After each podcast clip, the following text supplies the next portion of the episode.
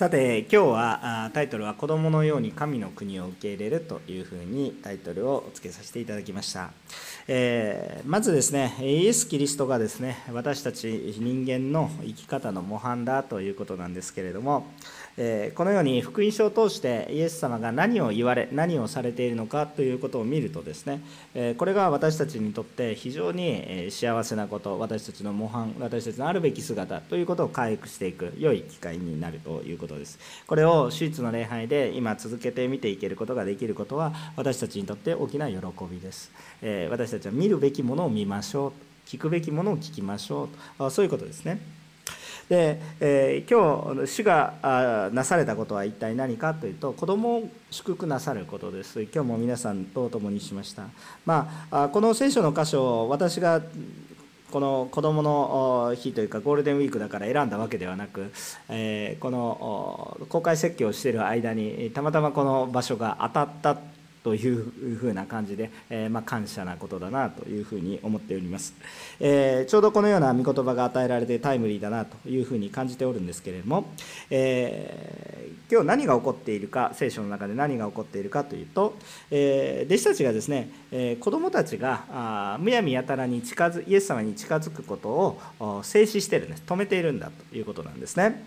でしかし主イエスはこのように子どもたちを静止してはいけない自分のところに来るのを止めてはいけないと宣言されまた子どもたちを自分の傍らに抱いてそして手を置いて、え祝福してお祈りをされているんだとそういうことが見えましたね。えー、この主イエス様がされたこの言動言っていることまたされていることから、えー、主が一体何を大切にされているのかなということをですね私たちは感じ取ってですねまたその神様の思いの恵みに預かっていきたいと考えています。じゃあこの一連の出来事として2つのポイントで少しお話をさせていただきたいと思います。私たちが知らないといけないまず第1番目のポイントは人の基準と神の基準は異なっているんだよということです。ある部分で重なっている。そうではなくてもうほとんど違いますということです、え人の基準と神の基準は違います。人の基準っていうのは罪のおかげでですね、えまあこう狂っています、えしかし神の基準は完全です。一部分こう合致してるんじゃないですか。そのように思うかもしれませんけれども、まあ、ほとんどトータルとしてもう全く違う基準を持っているというふうに理解していただければいいかなと思います。霊的に私たちがイエス様に触れていくとだんだんその基準が回復されていくこともありますけれども回復されてもですねやっぱり大きな差がある。だから御言葉を聞き続けるしかないんだなということを感じさせられます。まず13節の御言葉をちょっとお読みしましょう。本日の御言葉13節の御言葉をお読みしたいと思います。このように書いてございました、えーさてイエスに触れていただこうと人々が子供たちを連れてきた。ところが弟子たちは彼らを叱った。とこう書いてあるんですね、えイエス様のところに人々が子供たちを連れてこようとしている記事が書かれています。えが弟子たちはそれを静止しましたと。非常に分かりやすい内容ですね、えー、聖書はその理由については明確には書いてないですね。この聖書の箇所。なんで騒がしかったのでとかあ主主があ働きをしようとしていることの妨害になるのでとかそういうことをいろいろ書いてはいないんですね。直接的な理由が書いてございません。えー、しかしですね、えー、この弟子たちがこの静止している様子というものが記されています。それはどのように、えー、記されていたかというと彼らを叱っているわけです、えただただ注意したというふうな感じではなくてですね叱ったと書いてあるわけですね、えつまりこの強く注意している、え怒っているに近い、え叱っている、え強い静止だということが、えーこの中からあもうこの文章から分かる内容だということですね。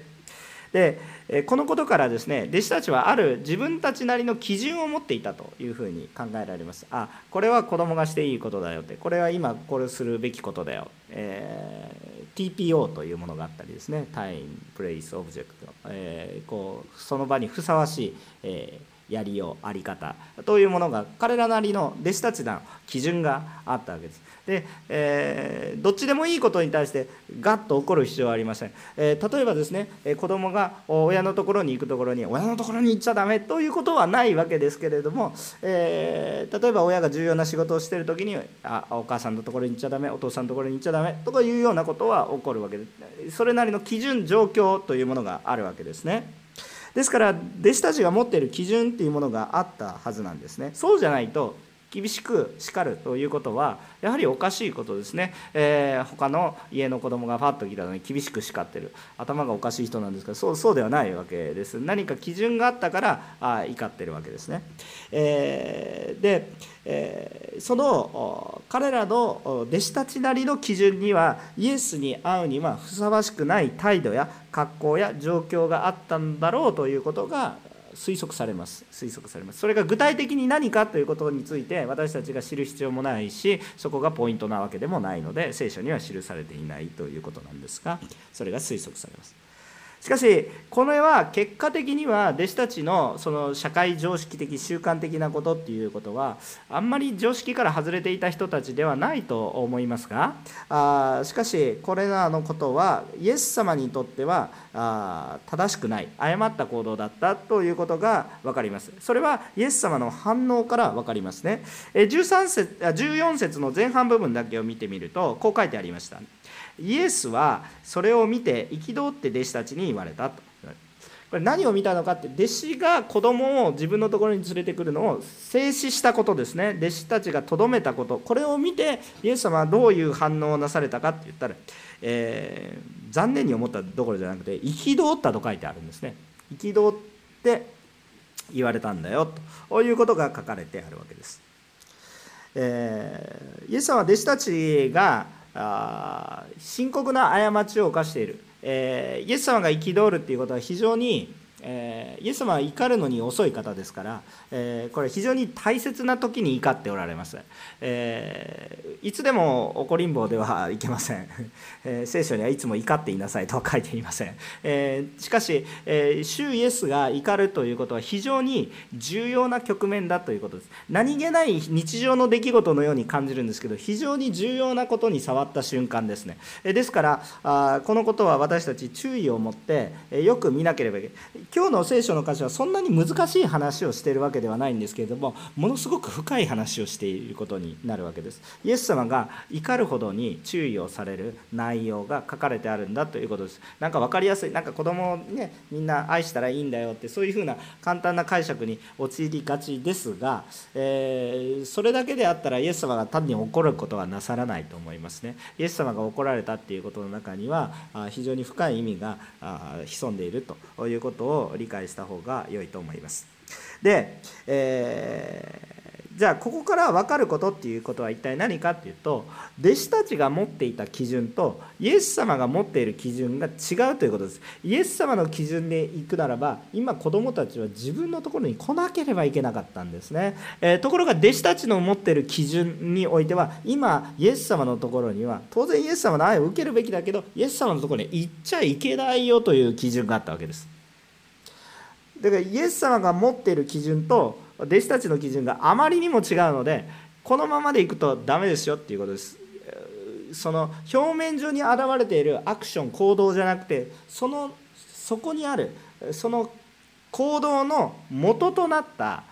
その考え方基準概念、えー、もっと言うならば信仰というところにものすごく大きな問題があったのでイエス様が注意されているわけです。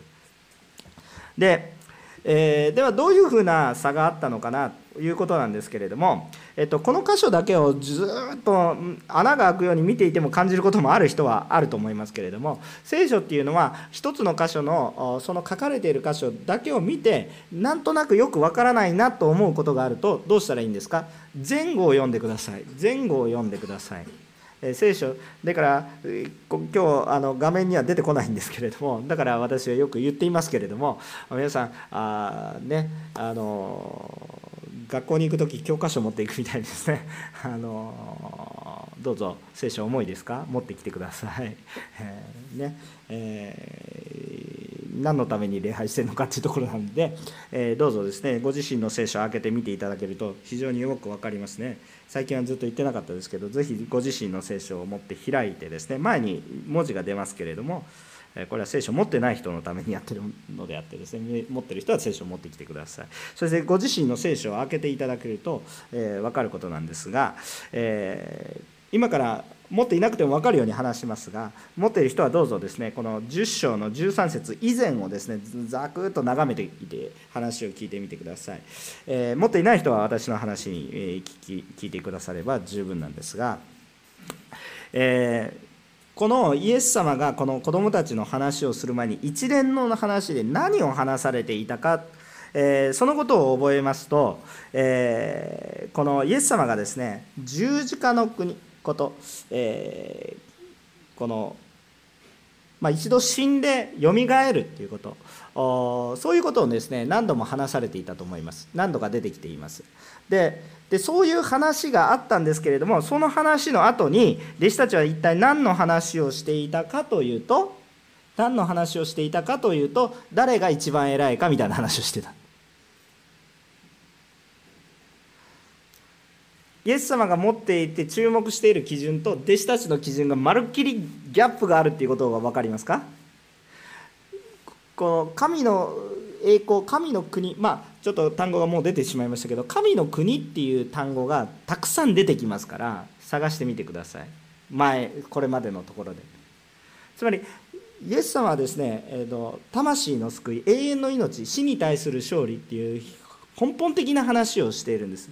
えーえー、今日今日昇進しますとか今日私は大学に合格しますとかそういうレベルの話をしてるんじゃなくてもっと人生全てもちろんその小さなことも含め小さくはないかもしれませんけどしかしその人生の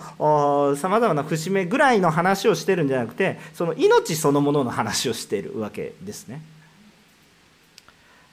もちろんその命の話の中に小さいことの中でも主の憐れみが当然こう溢れてくるんですけれどもその小さいところだけをピンポイントで扱ってるわけではないんですね。でも私たちは私たちの基準はその小さいところだけピンポイントにその見てですね、えー、それで自分に都合がいいか悪いかだけを見ています。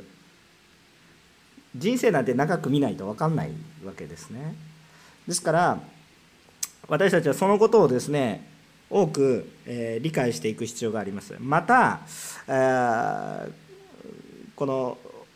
イエスはあの直前の部分ではどんな話をしていましたか、まあ、先週もなかなか宣言しにくいような話でしたけれども離婚についての理解の話ですね。離婚をどう理解したらいいかっていう話がなされてありました。当時の理解とは全く次元の違う話をされていたんだよっていう話を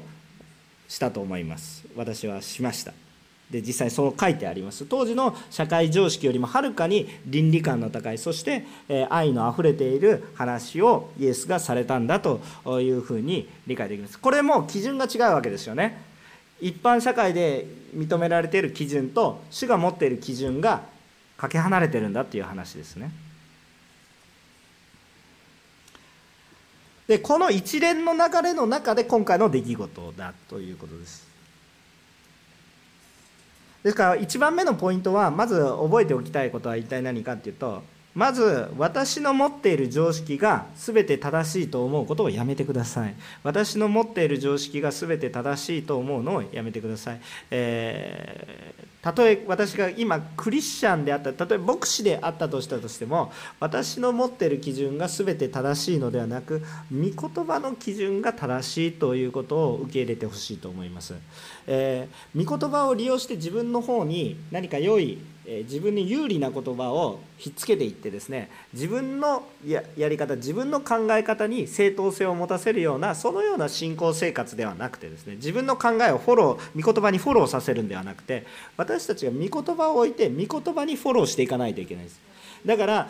聖書の御言葉を読んでいると喜びに満ち溢れる一方ですね非常に不快な思いになることもあります。それは当然です。当然だということです、え、聖書を読んでいると恵みに満たされることがあるんですけど私たちの基準が砕かれるような瞬間があります。これは楽な話ではありません。自分の考えが変えられていくような話ですから。でも全くですねこのあのその無理やりということではなくてイエス様のやり方愛のやり方によって変えていかれるわけですけれども聖書を皆さん読んでいてですね罪示されなかったらですねそれはまともに読んでないんですよ。適当に読んでですね。右から左。聖書を読むと一つのことがまず私たちに示されます。真面目に聖書を読むと私は罪人だということが分かります。だからそれは皆さん楽なことですかって言ったら楽じゃないんです。全く楽じゃないんです。楽な言葉あなたいいよってね。でもねあのやっぱり今世の中でもやっぱり多くの人たちがね愛されてるんだよって言っていかないといけないんだよって教会でも言ってます。いやそれなのに罪示してるんですかって。同時に神様はものすごい愛情であなたは国家で例えあなたは私が死んでも生きなければいけないほどの価値のあるものだってずっと言ってるんですよね。私たちの持ってる基準ではないです。私たちもどっちかでしょうね。もう叱るのか褒めるのかどっちかにさ飴と鞭っていう世界があるかもしれませんけどなんかなんか別の目的があったりして利己的な目的があったりして。なんかもうどこまで行ってもなんか罪が見えるなっていう感じになってしまうんですけど。聖書はそういう基準をはるかに超えた基準。あ金曜日の礼拝の中でもちょっと言いましたけど私たちは男女平等がいいと言ってますけれども聖書が言ってるのは男女平等をさらに超えた理想を語っています。現実なんですけど回復すべき姿っていうのを言ってるんですけどまあその話に入っていくと金曜日礼拝を見てくださいという話になるので、えー、ちょっとここでは割愛させていただきますがあそのような私たちの思っている基準よりもはるかに高い種の栄光がありそれは私たちが考えているよりもはるかに私たちにとって益となる。私たちが生きていくために力となる。そして私たちが喜びにつながっていく。私たちが考えている理想よりもはるかに超えているものなんだと思うんですね。多くの多くの人が聖書は古い基準だと。聖書は古い基準だと。ね。古くてね。もう今更古臭い基準で、まあ、今の現代の方がね、現代の方が私たちは倫理観も高いし、えー、そして常識もあるんだと思っていますが全く違います。全く違います。今思ってる基準は廃れますが御言葉は廃れません。どっちが本物ですか？あなたの今日考えている考えが100年後残っていると思いますか？残ってないです。でも御言葉は残ってます。どっちが強いんですか？古臭いんですか？そうじゃないです。滅びないから本物なんですですから私たちはこれらの出来事から神様が大切にされている内容と私が一生懸命大切にしている内容というのには大きくずれが生じていることがほとんどだということについてよく認めるべきだということを学びたいと思うんですね。主が大切にされている内容っていうのは示されていますか示されていませんかというと示されているんです。示されているんです。それは神の国ですよ。神の栄光ですよ。魂の救いですよ、えー、そういうことをずっと話してきているわけです。そこに至って今日その考えが本当は弟子たちの中に入っていてしかるべきなんだけど、まあ、まだ精霊の助けを受けてないから分かんないのは仕方がないんですけどもしかでも論理的にはそれが語られて何度も語られているのでもう本当に語られているんですかっていうのを確認したかったらどうぞマルコの福音もう一回バーッとね前チラチラっと目を通すだけでもいいんです。そこに神の国という単語が出てきたりですね。永遠の命永遠の命というか死と復活とそういうような話がいっぱい出てきていますから見たらいいです。何度も繰り返し語られているんです。だから基準が神様の方に寄っていかないといけないのにいまだにその小さな行動一つ一つ小さな行動の一つ一つに神の国を求めていない行動がパッと出るので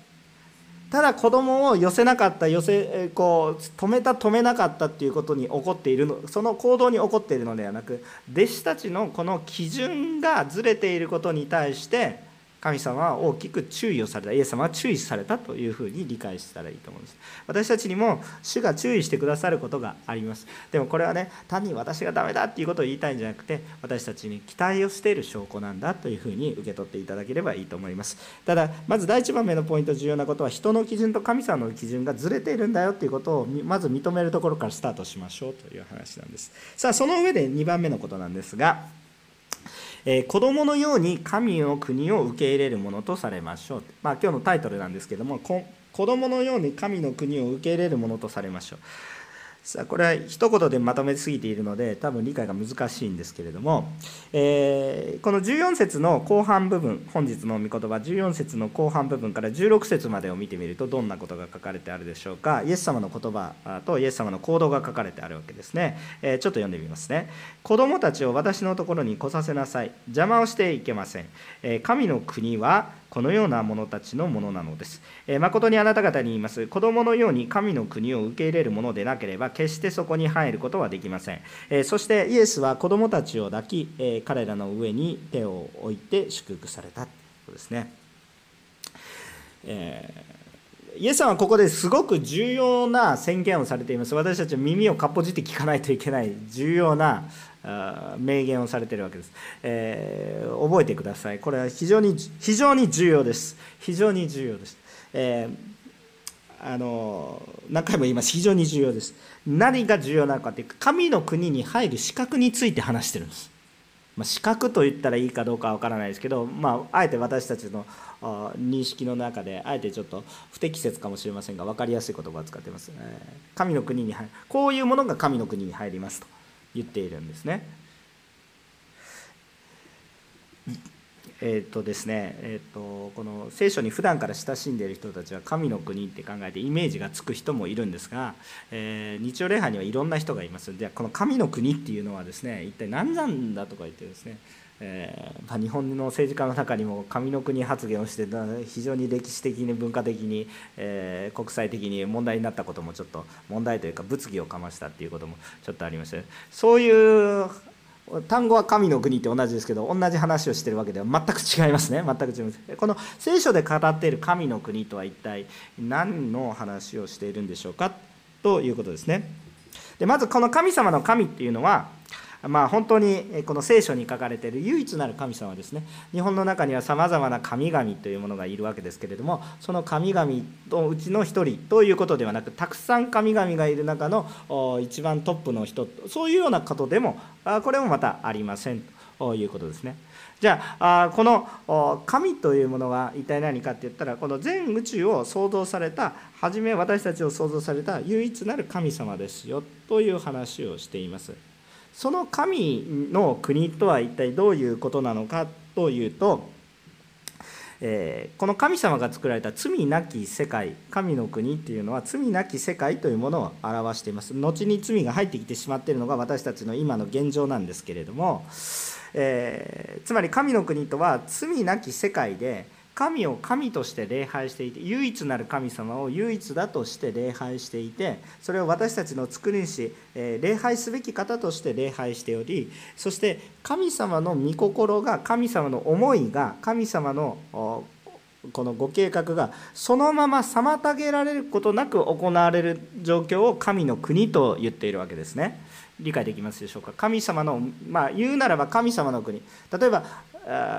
こんなそんな国はないんですけどありえないから言うんですけど西山の国って言ったらまた西山の思いが思い通りになれば西山の国というふうな表現をね私たちもするでしょ、えー、私はしないですけどそんな国ないですからね。まあありえないことを言ってるわけですけども。でも神様の国というならば神の思いがそのまま妨げることなくそうですね。御心のままにって怒られるのが神の国ですよね。そういうふうに理解していただければ単純によろしいかと思います。でそこでねちょっと神学的な話をしますけどここで押さえておきたいことはいわゆるそれは天国のことですねというふうに理解しがちですね。そうでしょ？天国のことですよねってえ私たちがえー、この地上での生活と言ったらよいでしょうか。今ある肉体的な命っていうのはいずれ終わりを迎えますね、えー、長ければ100年120年、えー、短ければもっと短い人もいると思います。あしかし大体平均すると日本では80前後かなというふうなところで、え私たちの人生のこの終わりが来るわけですね。この世での。でその後に永遠の命ということで続いていくように私たちがイメージししがちですがそれは聖書的では全くありません。えっと、もちろんそのいわゆる天国と言われるようなその部分において神様と共にいるっていうそそこの認識は間違ってはいないんですけどスタートはそこではありませんという話です。えっとそれはつまり一体どこに起こるのかって言ったら天国はあっちこっちにあるんじゃなくて今ここに開かれます。ここから開かれていきます。あのちょっと哲学的な話をすると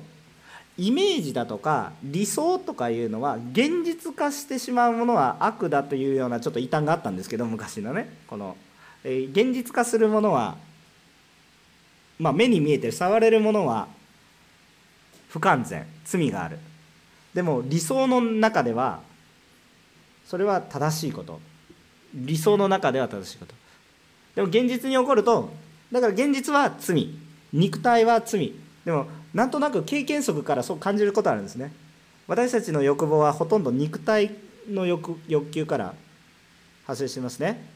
えっ、ー、と人間の三大欲何ですか？食欲性欲睡眠欲。肉体がなければ全部必要はありませんからね。だから肉体があるというところには罪があるというふうに感じるんです。でもこれが何で異端なんですか？何でおかしいんですか？ってそう感じることあるでしょ？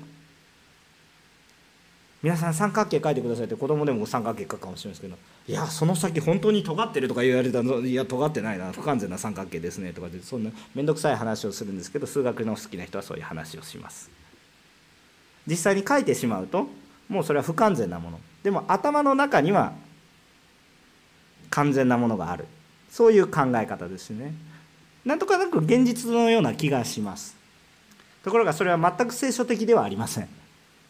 全く聖書的ではありません。なぜでしょうか？イエス様は完全ですね。イエス様は肉体を持ちましたか？持っていますね。持たれましたね。私たちと同じ肉体を持たれましたね。切られれば血が流れる。私たちイエス様を覚えなさいと生産式今日したんでしょ？切られれば血が流れる。悲しいことがあれば涙を流す。その肉体を持たれたイエス様がいるのにその肉体があるということ自体が罪とするのであるならばこれはおかしい話になるんです。これまあ神学論争の話になるわけですけれども言いたいことは何かって言ったらイメージの中だけが善。肉体の実践は悪が伴うよって。それは罪があるから当然そのように感じるわけですけど根本的に肉体があるイコール悪ではないんですね。肉体があるところに罪が入ったという話です。じゃあ一体どういうふうに受け入れていったらいいんですか？これらのことのこういう考え方っていうのは考え方っていうかこの心理っていうのは私たちの中にたくさんたくさん溢れていますよ。例えば主の祈り今日一緒にされました。ちょっと主の祈り出していただけますでしょうか？あ急遽なんでごめんなさい。目の前に出てくると思いますけれども。最初は神様を礼拝するような内容がずっと書かれている。天に向かう天の父なる神様に向かうような内容なんですが願っていることは一体何ですかっていうとどこですか？御国。これ神の国のことですね。あなたの国ということですね。あなた様の国。御国が来たらせたまえあなたが来させてください。はい次言ってください。御心が天に行われる天になるごとく地にもなさせたまえ。私時々カトリック風なものが出てきちゃうんですよ。ちょっとねすいません。あの昔ねカトリックのあの学校に行ってたことがあってカトリック式も覚えて日本語式も覚えててなんかあのプロテスタント式もどっちも覚えてるんですけど時々口癖でちょっと出てきてしまう。天に行天になるごとく地にもなさせたまえっていうかねこれどういうことですか？天国天国天の御国はもちろん神様の御心がそのまま起こる。そのまま地にも起こりますようにっていうことを願ってるんですよ。罪のあるところにつまり一体何を何を言ってるんですかって言ったら神様が一番喜ばれることは一体何かっていう。罪人であった私たちが死んでから清くなるんじゃなくてね。死んで仏様みたいになるみたいなそういう感覚じゃなくてね。今日主によって清くなることを今日皆さんのうちに神の国が開かれていくことを主は喜ばれてるんです。私たちは基本的にそれを願ってるんです。そしてそれは私の力ではできませんが神にはできるということです。私の力ではできません。私の力ではさっき言ったように肉体があれば罪みたいな感じになります。でも理想はありますみたいなね。でも皆さんその信仰はね非常に予的な考え方です。神様はそうは言ってないということです。さっき1番目のポイントで言いました。私たちの信仰の基準と神様の基準が異なっていますよ。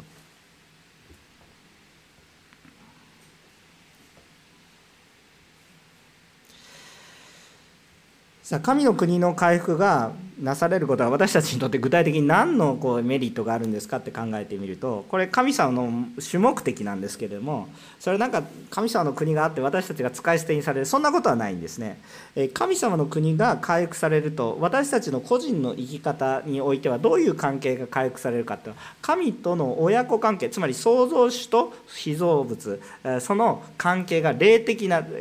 人間との関係だからあこの親子関係みたいなものが回復されるということです。いいですか？親子関係がちょっと私たちのレベルの次元にちょっと目線を落としますけども親子関係が回復されることをアイデンティティが回復するというんです。アイデンティティが回復する。自分の存在性が回復すると自分がなすべきことが何なのかが見えてくるんです。私は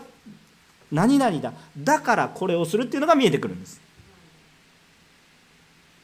神の国が回復すること今日私の小さい人生一つ一つの出来事に何の意味がありますか？むちゃくちゃ意味があります。それは今日私が何をするにしても意味が生まれてくるという意味です。虚しいことのために今まで虚しい生き方をしていたかもしれません。皆さんのやってることが虚しいと言ってるんじゃなくてものすごい世界で栄誉を受けることがあってそれを称賛されるべきことがあったとしてもそれさあそうそうワットなんです。だから何って言われてしまうとそれ以上言うことができなくなってしまう私たちです。ところが私たちを作られた神様がこれを喜ばれているんだってなるともう絶対的な善になって変わってくるんですね。だから私たちの選択することも変わります。私たちの生き方も変わります。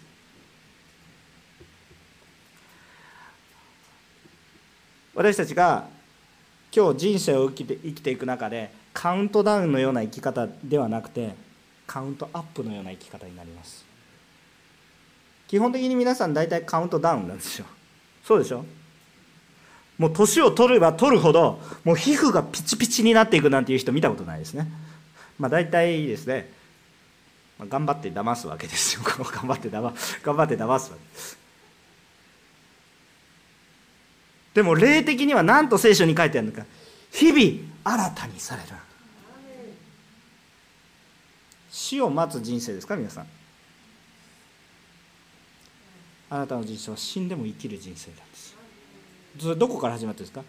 今日ここから始まりますと。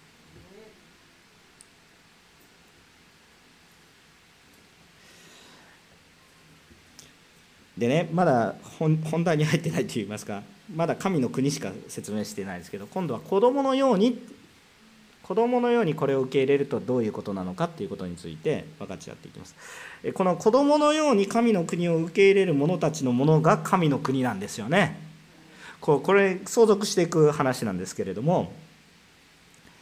じゃあこの子供のようにねこのような者たちのものなんですってこのような者たちって誰なんですか？だから神の国を受け入れる。子供のように神の国を受け入れる者は神の国を受け継ぎますよっていうこと、う、受け入れてるんだから分かりやすいんですけどじゃあ重要なポイントは子供のようにっていう話をどう理解するかということですね。えっと、まず単純に子供の子供であれば大丈夫なのかっていうことなんですけれども、えーこれは神学上少し判断が分かれますが正直今から言う言葉は参考程度でいいと思いますが今からちょっとこの具体的に子供がこう主の御言葉を聞くことがなく選択の余地がないような場合場合ですね。それは神様のものだと私は個人的には信じています。なんでですか？主を告白してないですよねっていうふうなことを言うんですけれども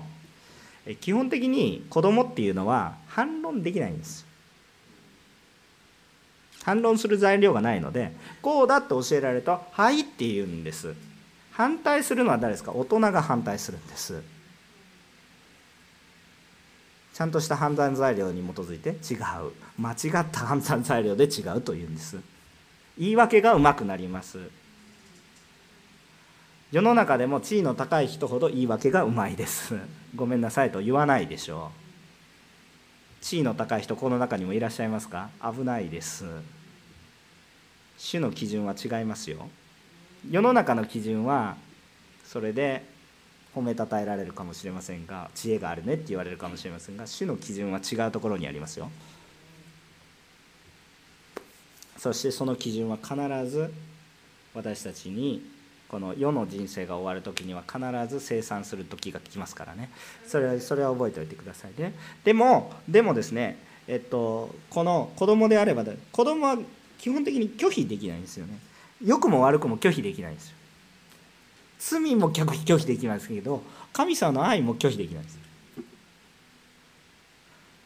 神様は非常に憐れみ深い方だから一匹の羊を探すように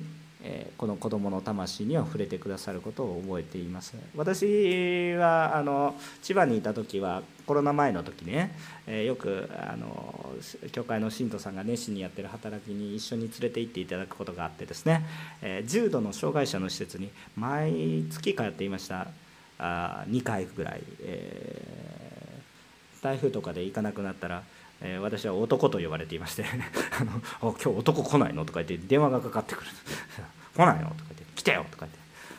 でずっと言われていたわけなんですが私もこうまあまあ最初の方はねああまり気持ちのいいものではありませんでした。重度の障害者別に彼らにあ悪気があるわけじゃないですけどベターってつが塗られたり鼻くそとかやられたり 髪の毛引っ張られたりそんなことしながら。でずっとね「あ主は素晴らしい晴れるや晴れるや」とかさあのなんか NHK のなんかあお母さんと一緒みたいなことずっと永遠にクリスチャン風にやって はあみんなでぐるぐる回ります。最近ぐるぐる回るのコロナ禍でやってないんですけど はいぐるぐる回りましょう。はい捕まえたとかでわけのわからんことを、ね、あの年齢的には大人というかもうね60代70代の方とね。でもこうなんとなく子供みたいなね感じの人たちとやっていました。でもだんだん変わってくるんですね。顔が変わってくるんですね。もう私のメッセージはこんなに長くないです。イエス様は死んでも生きてもずっとあなたと一緒絶対離れない。イエス様と一緒に行こうみたいな。はいメッセージ終わり、えー、で私たちのメッセージもそれでいいかもしれません。ごめんなさい長くなっていて。でもそんなメッセージ本当に 3, 3秒ぐらいのメッセージをしてでいつもこう分かち合っていました。でそうするとね分かんないでしょ？こんな話さっきの哲学みたいな話そんな理解できるはずがありません。でも反応が変わるんです。霊が変わっていくんです。笑顔が変わりました。その喜びが誰に言ったと思います？その職員に言ったんです。どんな職員になったと思いますか？今まで正義感はあって一生懸命使えてるけどやっぱり介護の場っていうのは辛いことが多いんですね。報われない感じが多いので非常に辛いんですね。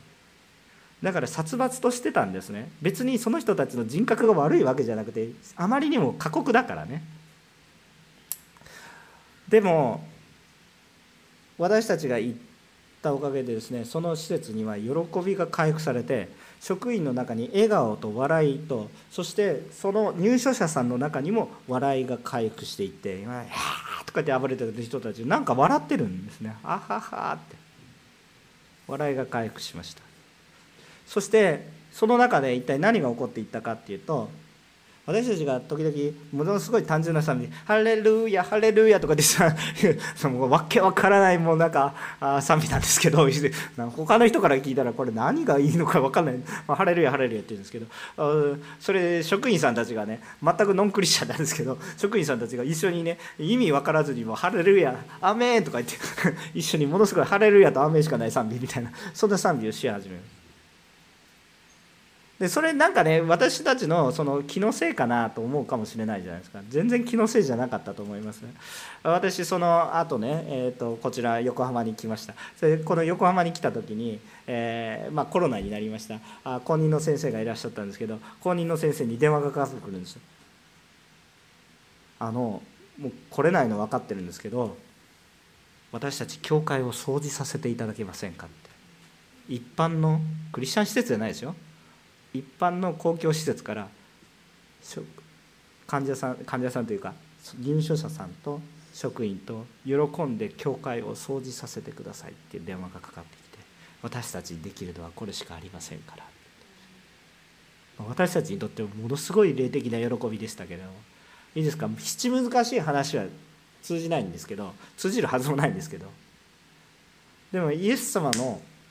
霊的なタッチが人を変えていってる。私たちがその人たちに本当に人間的に信じた信じてないっていうのを判断できるかテストやって分かるか神学的な答えできるかってやったらきっとできないと思います。でも主が触れられてるというのを嫌でも実感させられる。そういう瞬間がありました。早く訪問できるようになるといいですね。でも本当に神様はそのように霊的に触れてくださいます。ですから子供のようにって言ってそのリアルに子供だったらどうなのか子供のようなこの感覚だったらどうなのかって言ったらリアルに子供のようにただ重要なことがあってちゃんと御言葉が語られて受け入れるならばそれは文字通り子供はどうなのかって言ったら救われると思います。当然その救いを受け入れていく限りにおいては救われていくと思います。パップスとかプチパップスの時に「イエス様信じますか？はいアーメンかわいい」って「はいかわい。い」それって本当に救われていますかって。その時点でやっぱりもし何かの事故があっても神様はその告白を見ておられてる。否定できないんです神様の愛を。拒否できないんです子供は。幼い魂は。もっと言うと自我もまだあるのかないのかわからないようなちっちゃい赤ちゃんは。否定できないんです。神様の愛を否定しないんです自分の意思を持って。であるならば救われていきます。主はそれぐらい豊かな方です。そのことを信じます。でもじゃあじゃあこれはどうどうなんですか？じゃあ私たちは何も考えないで何も考えないでみんなね愚かになりなさい。知識もない知恵も使わない。ただ盲目的に死を信じなさい。そのようなものが救われる。私たちはいろいろ考えて、えー、聖書に書いてあることもよくわからない、えー、これよくわからないし本当かなって疑う。そしたらもう私の信仰がないのかって。じゃあそのように幼い信仰であっていいのか？というとそうではないということです。この子供のようにっていうのはそのその考えないで愚かであっていいと言ってるわけではありません、主はいつも成長を成熟御言葉の上に立ちなさい。あなたの決心によって立ちなさいと言ってるわけです。ですから成長をですね教えられているわけです。これは盲目的なものではなくてむしろ知恵の限りを尽くして神の国を受け入れるものでありなさい。そういうことです。知恵の限りを尽くして考えないのでは皆さん考えないようにさせるんだったら神様はこんなでかい脳みそ与えないんですよ。ちゃんとこの脳みそをちゃんと働かせ自分の霊的な命のことに対しては思考停止に陥ることが多いのでちゃんと考えなさい。ででその自分の脳を使って思いっきり自分のできる考えを全て費やした結果どうなるかっていったら神を排除すると絶望が見えます。考え抜いてみてください。考える人は。考え抜いてみてください。神を抜いた瞬間絶望になります。まあ神を抜いた社会っていうのを理解できるとは思うんですけれどもそれで理解していこうとするものはあるんですけど無理が生じてきてそして人生に希望がなくなります。極論を言うと私は物に過ぎないっていう結論になります。命に意味がなくなります。ずっと考えてみてください。中途半端に考えて知恵の限りを尽くして考えてみてください。そうすると虚しくなります。じゃあこの子供のようにっていうのは一体何中途半端なものになりなさい。考えなくていいです。盲目になりなさいと言ってることではありません。これは一体何を意味しているかって言ったら自分一人では入れない。自分一人ではわからない。助けが必要なんだ。ということを素直に理解して主に助けをキリストに助けを求めるもの助け主に助けを求めるものでありなさいそれがわけわからなく求めてもいいけどわけ分かって求めるとなおいいですね。川で溺れている時に理屈をたくさん知っている人は生存率が高まります。でも訳分かんなくても助けてください。目の前に助けがあってそれをつかめばそれでも救われます。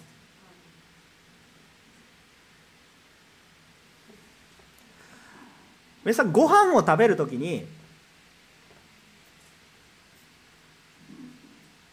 なぜこのご飯を食べると元気になるか知っていなくてもご飯を食べると生きるんです。意味わかりますか？何もわかんないけど赤ん坊がミルクあもうミルクも言いますあああ僕へえみたいな。それでも生きるわけですよ。ごめんなさい今なんかうちそんな感じなんでね。あのそんな感じです。でも大人になってもその真理は変わりません。食べれば生きるわけですよ。霊的な糧を受けると生きるは霊的食べると生きるわけです。でも大人になったらいろいろ分かってくるんです。どんどん分かってくるんです。ああこれは炭水化物だな。太るな。とかね。分かってくるわけですよ。だから無限に食べてたら危ないな。ということが分かってくる食べないのも危ないな。分かってくるわけです。でも分かったからといって食べなかったら死んでしまうんですよ。意味分かりますか？何を言ってるか。子供のようにっていうのは一体何かって食べ物与えられないと。生きていけないことを分かっているということです。自分一人で食べ物を生産したり原子レベルから結合させたりすることはできないわけです。それを受けるんです。ただ受けるんです。子供のように。いろいろ考えた結果でも子供のように「ありがとう」って言って食べるんです。受けるんです。ありがとうお父ちゃん。ご飯。ありがとう。いろいろ考えるけど。でも考えた結果食べるとなおさら健康的になりますね。でも考えないで食べても十分生きるものとなりますね。暴飲暴食はダメですけど今食欲に例えましたけれども。私たちはこのようにどうなんでしょうか？不必要なプライドを持ってですね。俺は俺には分かる、えー、私はこうだ。私は社会で立派なことをした。そうです。あの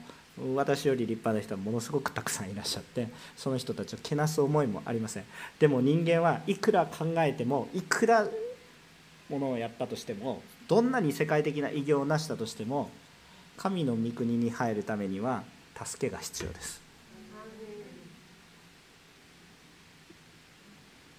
その助けがイエス様です。だからだから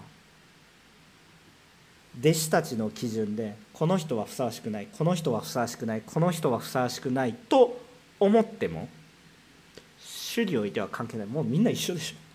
私のところに来ないといけないんだよっていうことを教える。一番大切な部分であるから主がそれをとどめたことに真逆の方向に行ったことに対して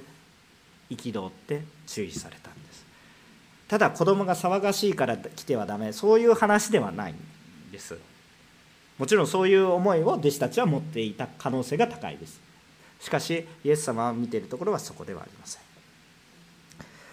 私たちが自分勝手な判断によってイエス様を妨げるようなことをしないようにしたいと思います。私たちは与えられた知恵や知識ってそういうものがあるんですけど大体イエス様を否定するように考えますから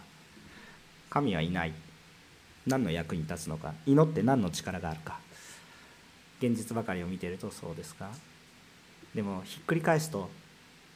ひっくり返すと霊的な自分の中に魂霊的なものを認め始めると全てのことが逆転現象が起こります。さあ今日いい会社にいるからあなたの魂を救われるのか。良いものを食べているからあなたの魂は救われて神の国に入れるのか。宇宙に行けたから神の国に入れるのか。全く役に立たなくなるんです。私たちが現実の肉的なところにおいて祈ったから今日何の変化があるのかって思うかもしれませんけれども霊的には大きな変化が与えられていてその霊的な変化は私たちの実生活の生き方を変えます。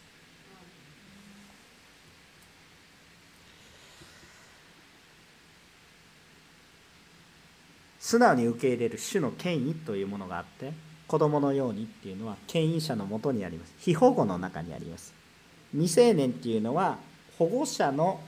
保護者の許しがあって初めて社会的な権利を持ちます。権利を持ちますね。そうですね。携帯電話買いたい。親のハンコもらってきなさいっていう話になるわけです あいや僕がもらいたいんですよ。僕お金払います。いやでも親の子供っていうのはそういう親の権威のもとにあるわけです。私たちが神様の権威を認める時に神の国を素直に受け入れる時にいろいろ頭を使っていいです。よく考えてください。いろんな経験を用いてください。いいです。でもそれが神様の御国を受け入れていくことに用いられると皆さんは主のものとなり豊かな人生を歩んでいくことを信じます。たとえ苦しみがあっても皆さんの中には良い影響があふれてくることを信じます。結論的な部分です。イエス様はこれまでずっとどのように神の国に入るのかを説明されてきました。私たちは与えられた知恵をフル活用して主イエス様のもとにいることを切に求め助けを求めましょう。主は豊かに祝福してくださいます。子供を祝福してくれたように豊かに主ご自身が豊かに祝福してくださいます。自分の基準にかたくなになることをやめましょう。自分の基準が主に変えられて主の基準に寄せられていくことを常に願い主を賛美し歩む私たち一人一人となりたいと願います。お祈りいたします。